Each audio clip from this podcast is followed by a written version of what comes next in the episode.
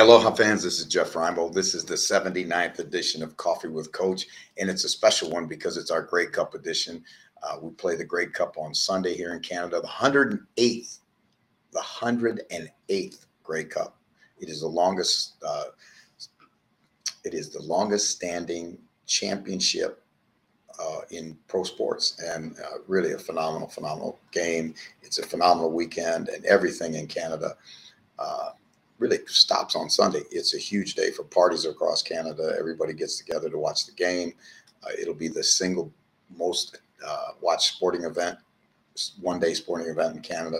It is really, really a big deal. So come on out here, Michael. Let's talk a little ball. Hi, Jeff. How are you?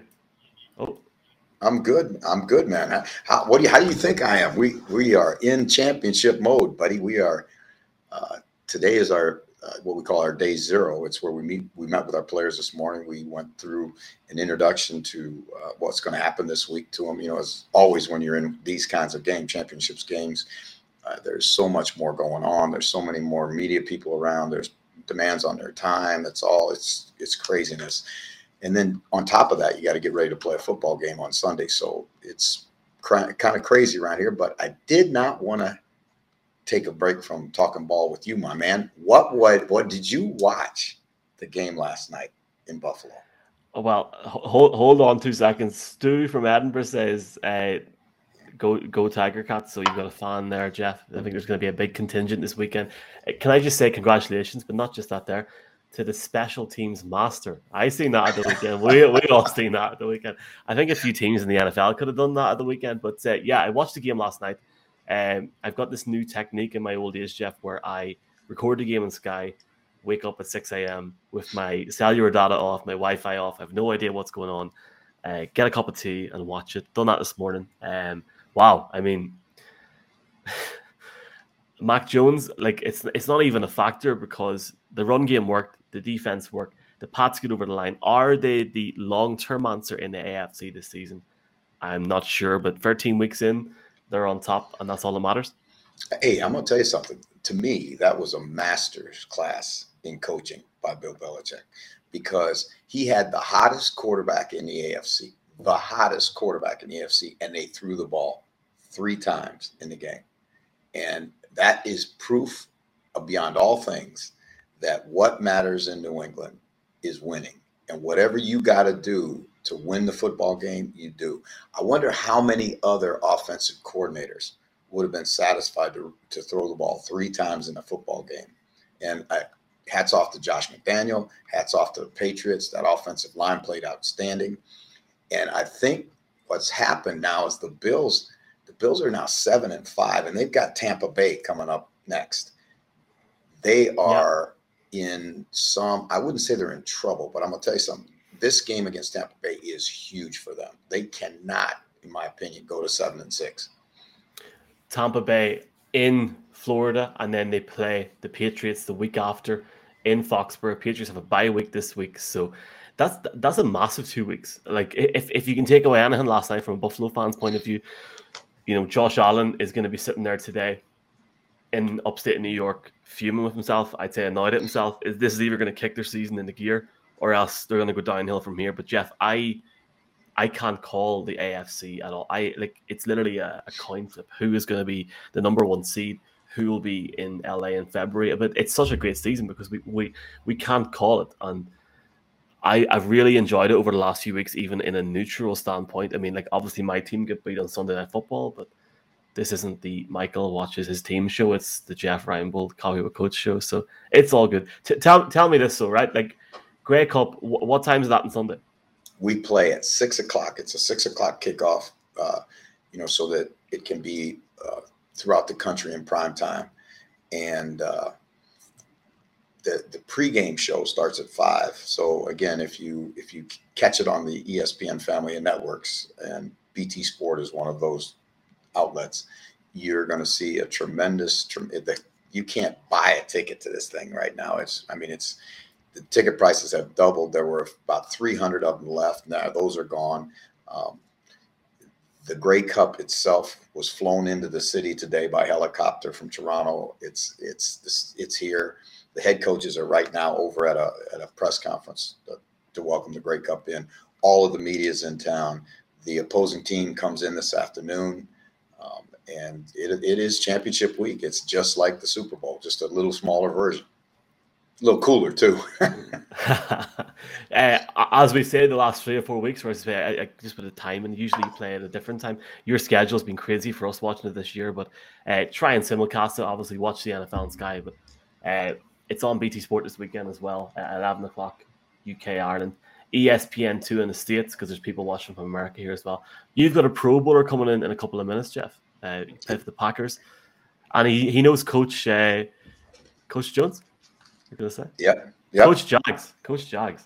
Yep. He play, He would have been. I think he would have been with Jags when uh, when they were in Green Bay together. And and uh, he's an interesting, really, really interesting guy. And and uh, you know has a has a he has a journey now. He's he's not a typical route to the NFL guy. So um, you know, I think I think uh, it'll be a great guy for the fans to get to know. Uh, he's very intelligent guy, played 11 years in the National Football League, was a Pro Bowler in the National Football League, and like I said, he didn't come, you know, didn't come into the NFL in a typical fashion. He went to the United States Naval Academy out of high school, and with an idea that he was going to be a naval officer, and uh, again, got drafted in the, in the second round of the supplemental draft, and and had a he had a great career, 11 year career in the NFL, and that's t- that's hard to do. Play 11, 11 years, so I'm looking forward to I'm looking forward to talking to the the young guy.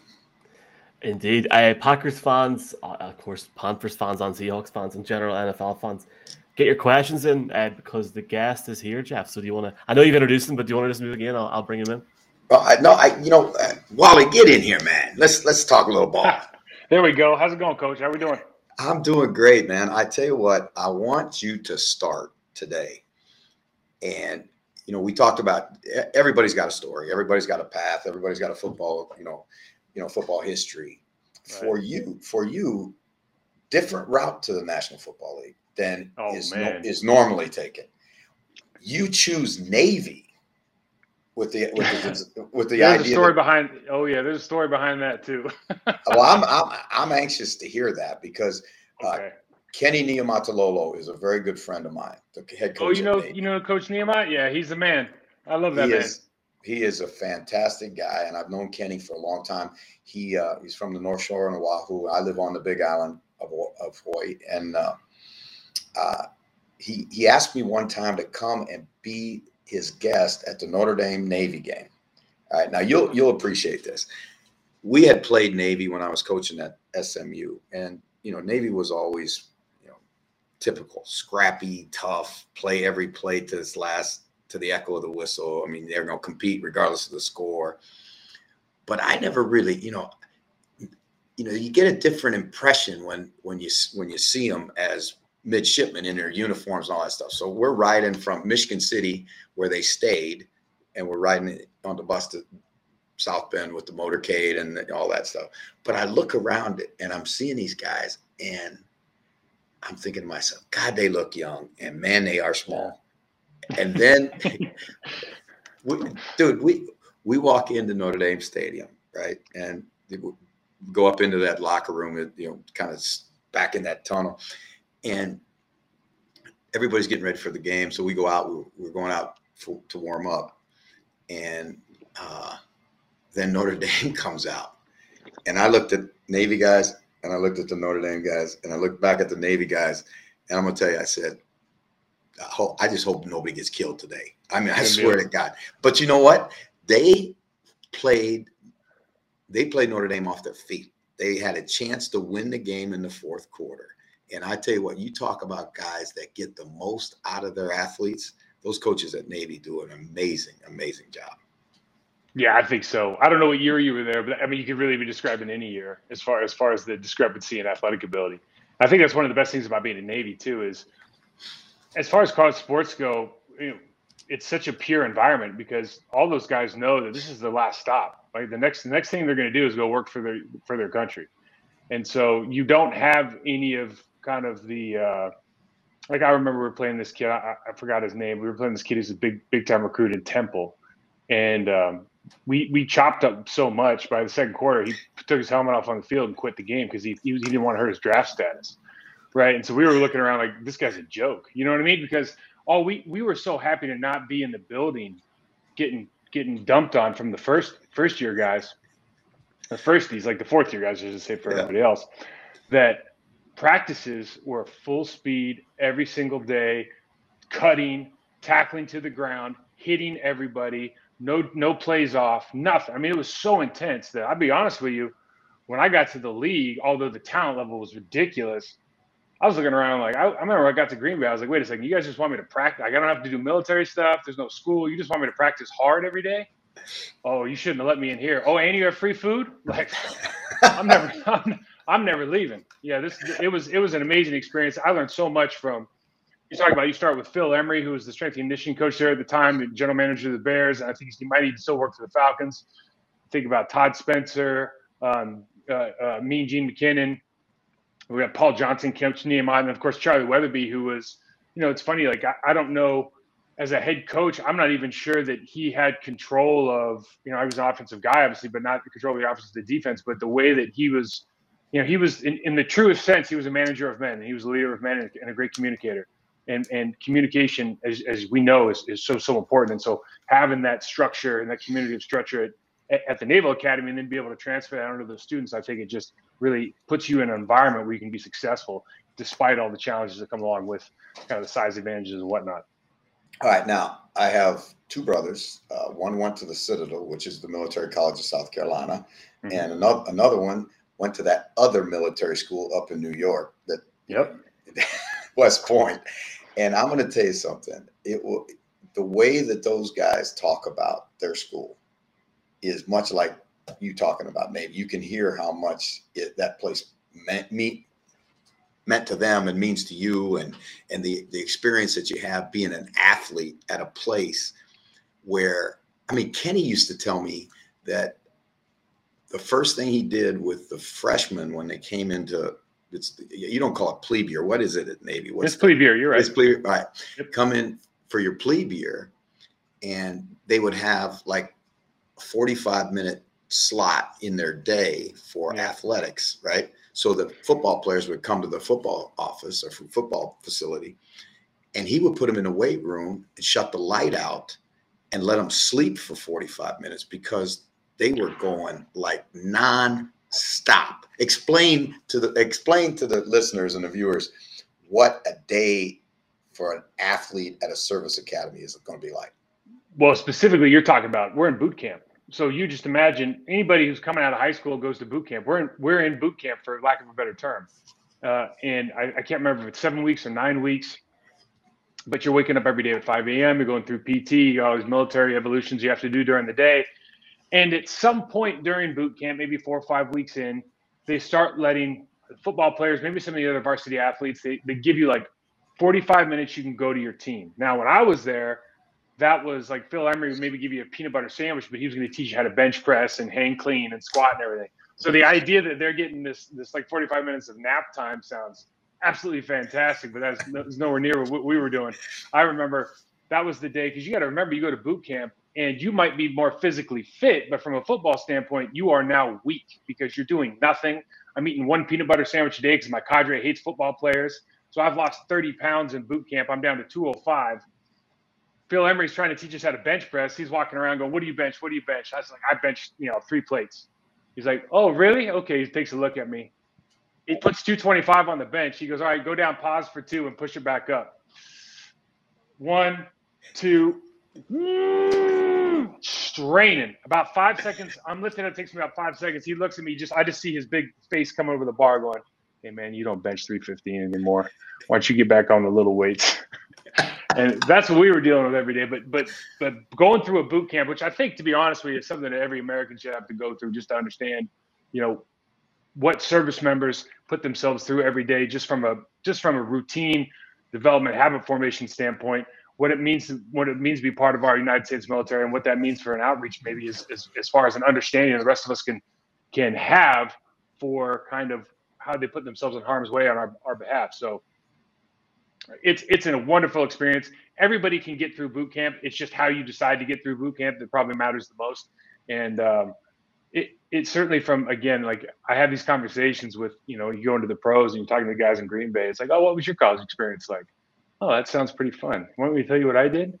Yeah, it's a little bit different. So now, when in your time at Navy did you recognize that you had a chance or you wanted to play in the National Football League, or was that just a dream you had as a kid and, and put it on hold when you went to the Navy, or, or how did that all work? So people don't like hearing this because it probably goes against a lot of the, especially the lifers in the military. But I think I was like third grade.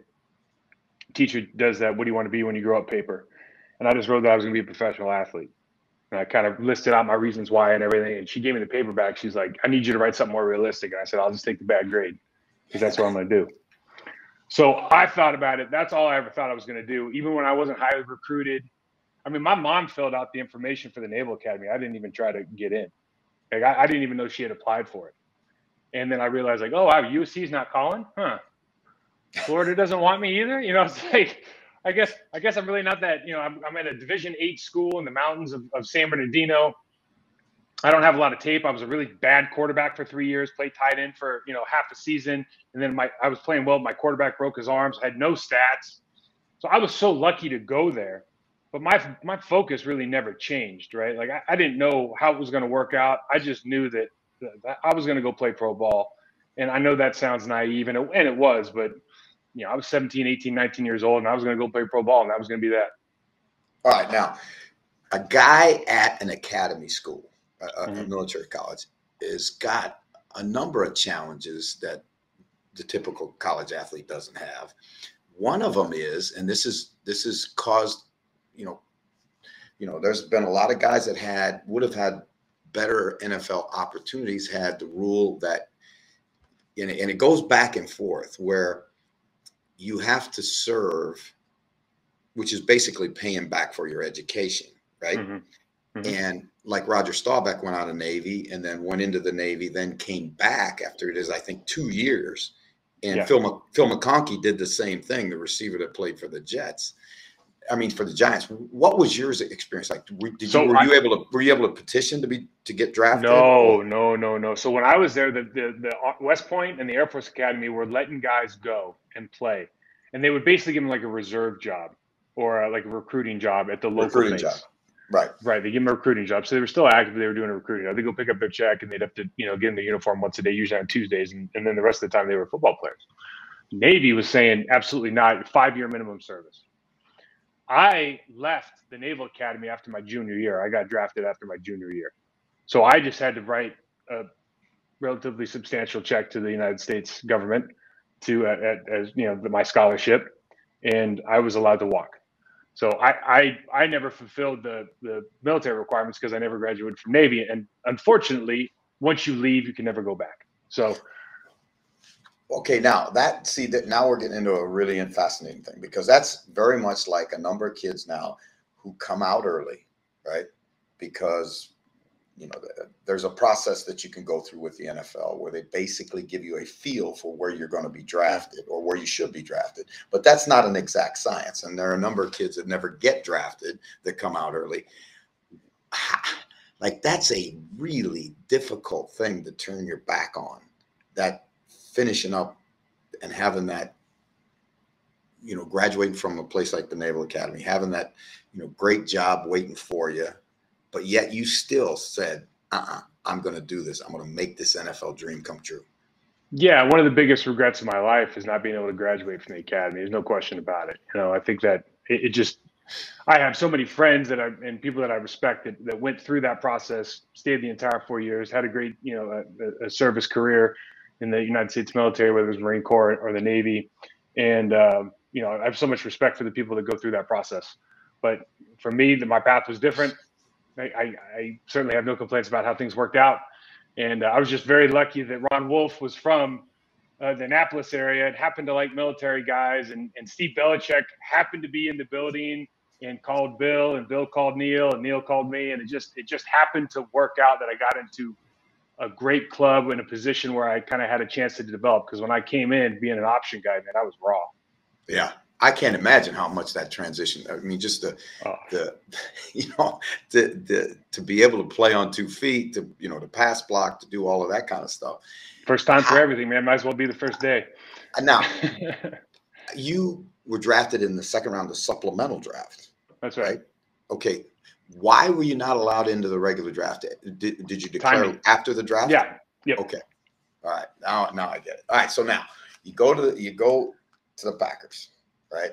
And again, how much prep time were you able to put into learning to be a pass blocker, learning all of the nuances of playing, you know, football at the at the National Football League level, uh, schematically, the intensity, the size, the strength of the athletes, all of it. Zero. Honestly, I, I, I mean, I, I, was. You went. Wait a second. You you went to training camp and just, oh my god. Yeah. Who who was your line coach? Tom Lovat. Okay. I gotta so tell he he must have some patience because that is a tough transition, dude. Well, I'll tell you, I'll tell you the truth, and it's kind of a funny story. So my agent Neil Cornrich decides that we get drafted. he wants me to hold out because he wants the three-year deal, not a four-year deal. You got to remember, I thought I was going to go play for the Edmonton Eskimos. Charlie Weatherbie had got me, hey, do you want to go play for the Edmonton Eskimos? Because I didn't know what I was, you know, I wasn't sure. I, I, just wasn't sure about anything. I was a naive kid. Right. So I had this, I have this contract still hanging in my office about this. I had a two-year contract for the Edmonton Eskimos, forty-eight thousand Canadian plus a guaranteed bar job in the off season, and uh, 1998. And and so I got drafted, and I, we're, we're waiting, and I, and so you, for those who don't know, if you're in the supplemental draft, but you're not going to mini camps. So my first time putting on a Packers helmet was like week three of the preseason in training camp because we held out for this year deal. You know, you're off the contract. So Mike Hogan comes up to me and he's like, "Hey, come here. I'm so happy to be there. You know, um, picture me at about you know 25 years younger and you know 300 pounds. It's just a big smile on my face. And he said, "Hey, did you get everything you wanted?" And before I could get the words out of my mouth, he just started dog cussing me for holding out on him. Pissed off at my agent. And he just said, Look, don't even think about it. You're not playing this year. I'll see you next year. And I went, Oh God, right? And then we went to we went to practice and I just took like nine or ten successive pass pass rush reps, one v ones. Gilbert, Santana, Reggie White, Vonnie Holliday, Vaughn Booker, Billy Lyon. Everyone's just killing me. Like Gilbert's throwing me over the bag. I got clubbed. Santana got me with his, his double swipe chop. I was just awful, right? Like barely in the right stance and everything. And I remember it was either that day or the next day. Tom Lovat came up and he's like, "Hey man, coach's orders. Sorry, uh, I have to deal with the players that are going to play this year." So I was really lucky to have like Jeff Dellenbach, who was you know a Miami Dolphin great for years, but it was up there as a backup center at the time. Frank Winters would throw throw me some yep. you know nuggets of, uh, of of goodness as far as what to do, what what not to do, and just man, I was like I said before though, it's you know you go out there and you're used to practicing as hard as we practice at the Naval Academy, like NFL practices, while I might not be doing well. And it's you know football is one of those games where if you got a little bit of you know shit to you, and you can you're willing to learn and you can just put out a lot, like you can catch up to people real real fast because not a lot of people are walking down the street learning how to pass block, learn how to run block, learn how to tackle. So if you want to learn it, you can learn it pretty quick. Well, now I got to ask you this one, Reggie, right? Did, did he ever get you with the hump move? Okay, so so it's like it's like nine ten weeks into the season, right? And I'm I, when I go out and I'm playing scout team, I'm out there like punching people. Like I'm, it's almost like it looks like it probably looks like a drunken fight because I have no technique. I don't know what I'm doing. And Santana Dotson is getting so mad at me, and Gilbert's getting so not that I can block him, but just I'm just like a gnat, just like obnoxious, right? and I, who knows where my hands are going? I could be hitting him in the face, and you know, so they, so I remember Matt Willig's playing right tackle on scout team. He goes, "Hey man, hey, come switch with me for a second. And I was like, "Oh yeah, I'm gonna get it's Reggie. Okay, I'm, I'm gonna give him everything I got." So I take my two kicks and I just put my heart and soul into punching him, and he just bull rushes me past the quarterback. I mean, like it's like I'm not even there. So I'm like, all right. So next one, we're doing third down, right? So the next one's pass pro again. I go, okay, I'm, I'm really going to step into this one. And that's when he decided to club me. And I did a full, it's on tape somewhere. I did a full like rotation in the air and landed on my back. And the whole practice stopped because I was, of course, like I'm the only one who doesn't know what's going on, right? I've been set up. And so the whole practice stops. And I just remember Mike Holm, everyone's laughing at me. Hi. You know? Mike Holm just looks over and he goes, Get up, man. He's clubbed a lot better than you. Practice, let's go. I was like, like, welcome to the NFL. All right. Hey, now that Packer team, Holmgren was there. Uh, Jon Gruden was there. Um, mm-hmm. Andy Reid. Andy Reid was there. Uh, Jags. Jags was Jag, there. Jags is one of your guys, right? Yeah, Jags. Jags a buddy of mine. And I'm trying to think who was the Mike guy Sherman was, was, there. Yeah, and who was the who was the defensive coordinator that left and went to the went to the Eagles and took Gruden as his offensive coordinator? I can't remember the guy. And then he name. went to the Lions, right? He was a Lions head coach. Yeah. Yeah, yeah, his name's escaping me, but yeah, man, what a what a great coaching staff. Fritz Shurmur, yeah, yeah. we yeah. we had we had a great. Uh, listen, I'm coming into the NFL not knowing a lot about the NFL, so you just don't at the time, and obviously not like you know Jon Gruden wasn't Jon Gruden back then, and Andy Reid wasn't Andy Reid, but you, you're just around these teachers, and I think as my time in the NFL and then just you know being out of football and kind of being around other things, that what you come to appreciate about Mike Holmgren and his staff, Mike Sherman, they're teachers first. And there's not as many teachers in football as there used to be. There's not as many, there's there's a lot of coaches, there's not as many teachers. There's not people who are really, really good at communicating concepts, at communicating the details of technical mastery. And and I just really appreciate that like I remember during a, a Friday um, red zone meeting, he called up Frank Winters, our starting center. He's like, You're installing today and Frank knocked it out of the park because he knew and he knew all the route. I mean, Frank's a smart guy, right? But and he's the center, but he knocked it out of the park because he conceptually knew every single thing that every player was supposed to be doing.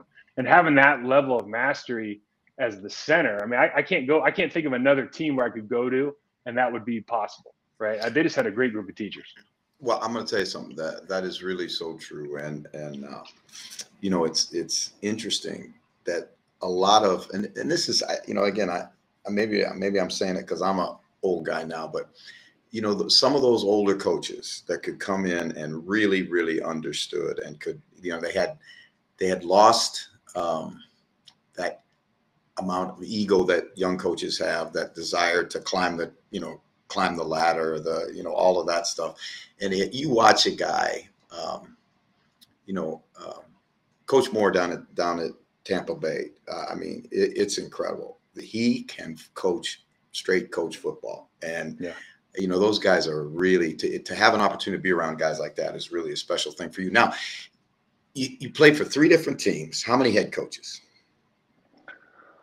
One, two, three, four. Well, so I had Mike twice. I had his first year, his last year in uh, Green Bay, and his last year in Seattle and then I had uh, we had Ray for Ray Bob uh, Ray Rhodes for one year. We had Mike Sherman, and then I had John Fox in in Carolina. So what's that? Four, four.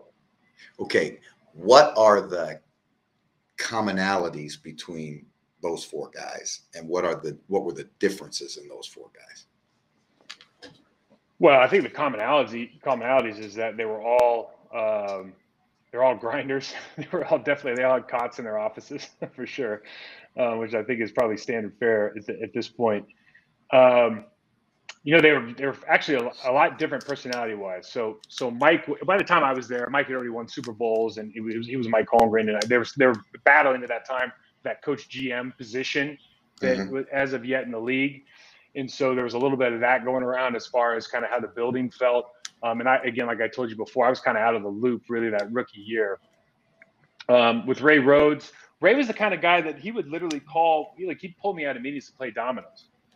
Um, and I say that I think he was doing it because he knew that like I was playing at the time, but didn't have a great relationship with Larry Beightol, the, the line coach. I think he was kind of getting me out of class. So, you know, we could kind of keep it on the level.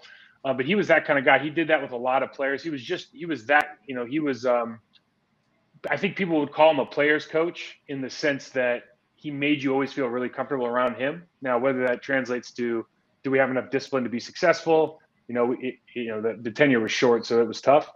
Mike Sherman was like he was like talking to a, a trial lawyer. Now he's an offensive line coach by trade, So he was Mike Flanagan's line coach, our center's line coach. So we, you know, we kind of always knew we were going to be in a position, be put in a position to be successful. But when you talk to him, it's like you really had to watch what you're saying. It's like he was really like a trial lawyer. It was amazing um, to be around that guy. You just had to be sharp all the time. John Fox, um, John Fox, is a defensive minded guy, first defensive minded guy I I'd ever been around as a head coach. I know Ray Rhodes was, but he didn't really bring that attitude. Like we already had a top three offense in Green Bay all the time. So I was used to a top three offense. So I think the struggle for me, at least when I went to Carolina, amongst other things, was it was like if you guys score, if you guys score 17 points, we're gonna win the game. It's like, well, man, I didn't come here to like strive for average. No one's trying to score 17 points. We're trying to score 27 points we want to score 27 points a game, not 17. You wouldn't want to draws on every third and eight. And so that I think that part was, you know, that was tough for me. But from a from an energy standpoint and, and a defensive mindset, I think you know John was was next level.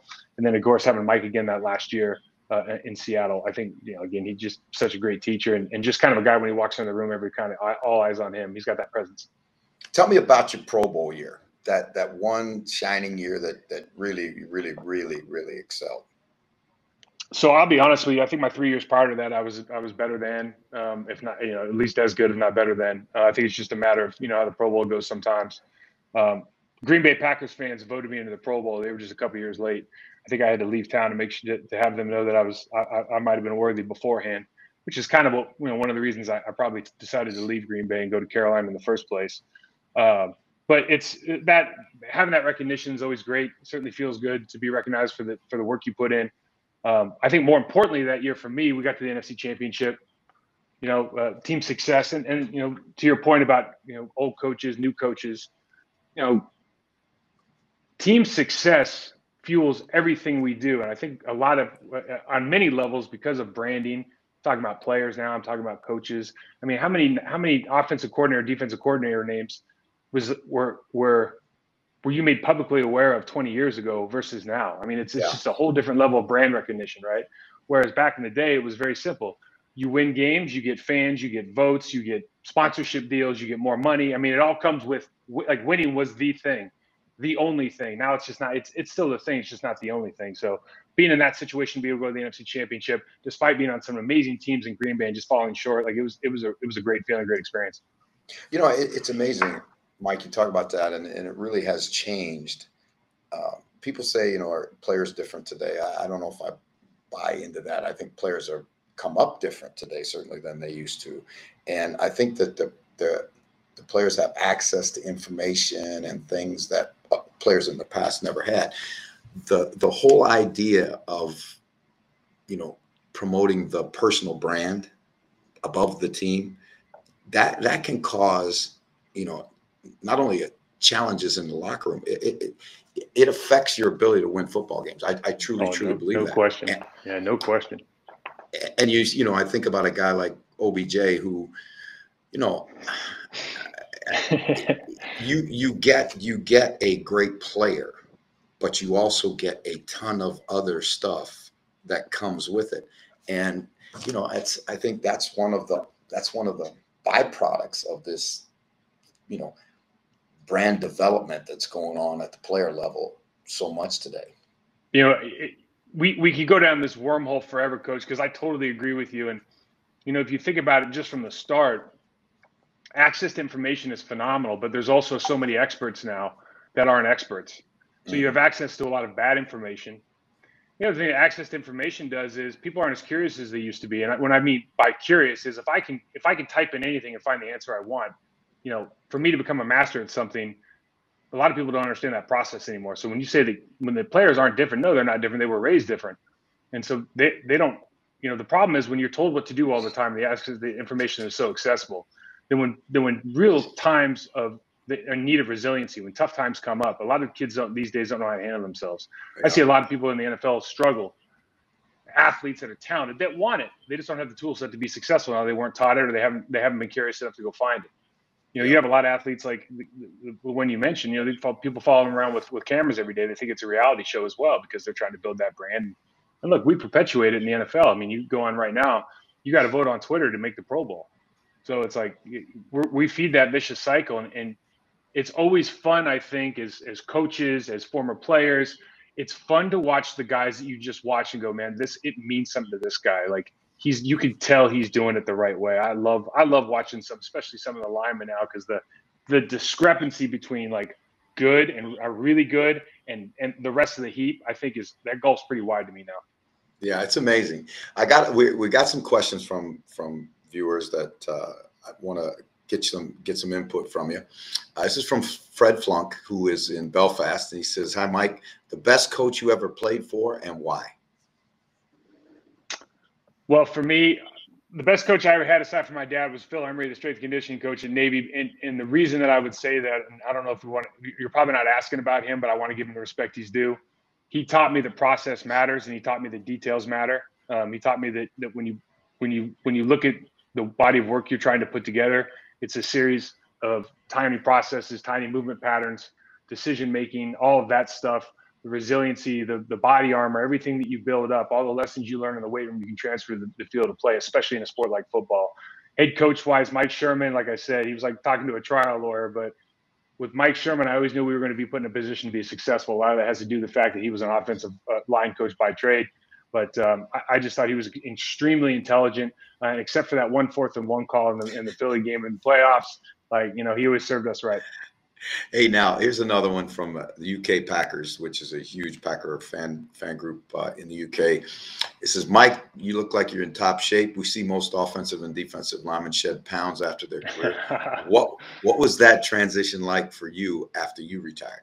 So I blew up my shoulder twice. That's why I had to stop playing, and so it's actually really hard for me to put weight on as much as I'd want. I'd, I'd love to be walking around bigger, benching 500 pounds still. Like I would love that, but I can't. And I think most offensive linemen, like if, let's say everybody starts about 300 pounds when they retire. I've got friends that drop 50, and I got friends that went the other way. And you know, it's just it's a flip of the coin. It's just how much you want to eat. But um, when you weigh 300 pounds, when you weigh 315 pounds, and you're sweating walking upstairs, and nobody's paying you for it anymore, yeah, it's time to lose some weight. Get on that. You know, get, get on that. Get on that jump rope. Sebastian Vollmer, who you know played with the Patriots for I think six or eight years in this won a couple Super Bowls. A great, great guy. And Sebastian was one of the first players we had in the International Player Development Program, and went on to Houston. Was drafted by the Patriots in I think the third round. And you look at him today, and he looks like a small tight end. I mean, and but he feels exact. He's almost a verbatim quote. He feels liberated from the body that he had to carry around to play effectively in the National Football League at 330 pounds coach 7,000 calories a day. And I was on, I had a dietitian. Know, I, I really worked at it and uh, I love working out. The preparation for me was, was, was all of it. That's the only thing, that's the only thing that I thought I could get an advantage on was my preparation. So I, I spent a lot of time on it, but I was eating two pounds of, of meat every meal. Like nobody, nobody really wants to do that. You know what I mean? Nobody really wants to do that. When my wife was, when my wife's water broke on our first kid, and I'm supposed to grab the suitcase as we're as we're leaving the house to go to the hospital. I had my plate. I had my plate of ground beef and peppers in my hand with a fork. I'm eating. With, I'm driving with my niece. She goes, "Where's my suitcase?" I said, "Well, I got the food." So it just be, it just oh, becomes man. part of who you are. Hey, hey, listen, Michael, come on out here. Let's let's talk to Mike. Big um, Magic Mike, our engineer, and and uh, you know hey, works up, works with me on the broadcast. Hey, you know you know him from being on the Irish NFL show. Uh, Michael, we got some good questions for the big guy today, huh? Yeah, we have. We've actually got one more before we go off and talk here. Uh, last one, Graham in Southampton. What was it like playing with Brett Favre? There's also loads of comments, Jeff, for you Albert Sunday. Wishing you luck. So should be good fun. Yeah. So so Brett's you know generational talent. Obviously, I think I, I always try to tell explain to people what what being around a guy like that who has the confidence that he does and, and deserving confidence, not only from his athletic ability, but from the way he prepares. Like he was PhD smart at running the West Coast offense. And what Brett and that whole locker room really with Reggie, Leroy Butler, all those guys really did for you, Frank Winters, Mark Chmura, Antonio Freeman, Dorsey, I could go on, is you know, when you're a young kid and you're watching like the program or you're watching all these football movies and you think you got to manufacture emotion, especially in football, because there's this, I mean, ultimately the baseline is it, you're probably afraid you're going to get hurt, you're going to get embarrassed, but you have to manufacture this emotion you think you do in order to kind of get up to play football. And the truth is, and one thing that Brett shows you is that if you prepare and you know you're good You know, it's like we we we specialized in in in working hard and kicking ass, man. And we love doing both, and we love doing both as a team. And when you've got that feeling inside you, like you don't have to go out and manufacture that emotion. You can go out and have a good time doing the best you can with with the people you love to work with. And that was such a valuable lesson. And we we talk about now like sympathetic versus parasympathetic state. We talk about these different brain functions, whatnot. But back in the day, it was really that simple, man. Like get to the point where you're confident enough in your preparation, you go out and just have a great time being good. That is the ultimate freedom as an athlete when you know that you're prepared. And it's just the, the hardest part is the wait to go perform. And that that I think is a real, real important thing that young players really need to grasp that you know your your performance is so related to your preparation and yeah and a lot mike i tell you a lot of young kids and you know every year we see them come from big time college programs guys come come to us out of the national football league and they don't have a clue about what it means to prepare to win at, at the, at the professional level it's it's amazing you know the the I work my, my company's process to perform and I run a total athlete development platform. And it's all based on this one idea that confidence and confidence in your preparation is the only thing that no one will ever be able to take away from you. Is you're going to find bigger, faster, stronger athletes, you're going to find better resources from other teams. But if, if, if every individual on your team is playing with the confidence that, that they know they put themselves in the best position to be successful, man, you've got something there right? That's that's really why you think about it as a coach. All your late nights, all your film sessions, all your all your your meetings, all your intense practice sessions. What are you really trying to do? You're trying to give them the confidence that they can go out and be successful, right? That's what we're all trying to accomplish. And and when, once you, for me, it's like once you boil it down to that reality, the game becomes pretty simple. That's exactly right, man. I tell you what, it's been a blast having you on the show today. We're gonna get you back, man. I, I, I want to really get into some deeper topics along that whole thing because I think that is that's the cutting edge, right? The game is, you know, no matter how much we try and say the game's different, the game's still the same game. It's the thing that it's the preparation, it's the the athlete development, mental and physical development, all of those things are fascinating things. And I think be, they make a great show one time just to get into that, dig really deep into that. Yeah, I'd love to. Absolutely. Awesome. Awesome. Been a pleasure having you with us, big man. And again, thank you for joining the show. Thanks, coach. Thank you, Michael. And Jeff, thank you. I think we're going to end the show here. I always want to say one thing very quickly. Thanks for everyone's comments. Obviously, Jeff, good luck on Sunday. Yeah, I've, I've made this especially for you. So good good luck on Sunday. The game is at 11 o'clock our time, UK Ireland, 6 p.m. Eastern, BT Sport, etc. Uh, Jeff, you're, you're going to bring it home and we're going to do a live show next Monday, yeah? All right, baby, let's go. I like the sounds of it. See you.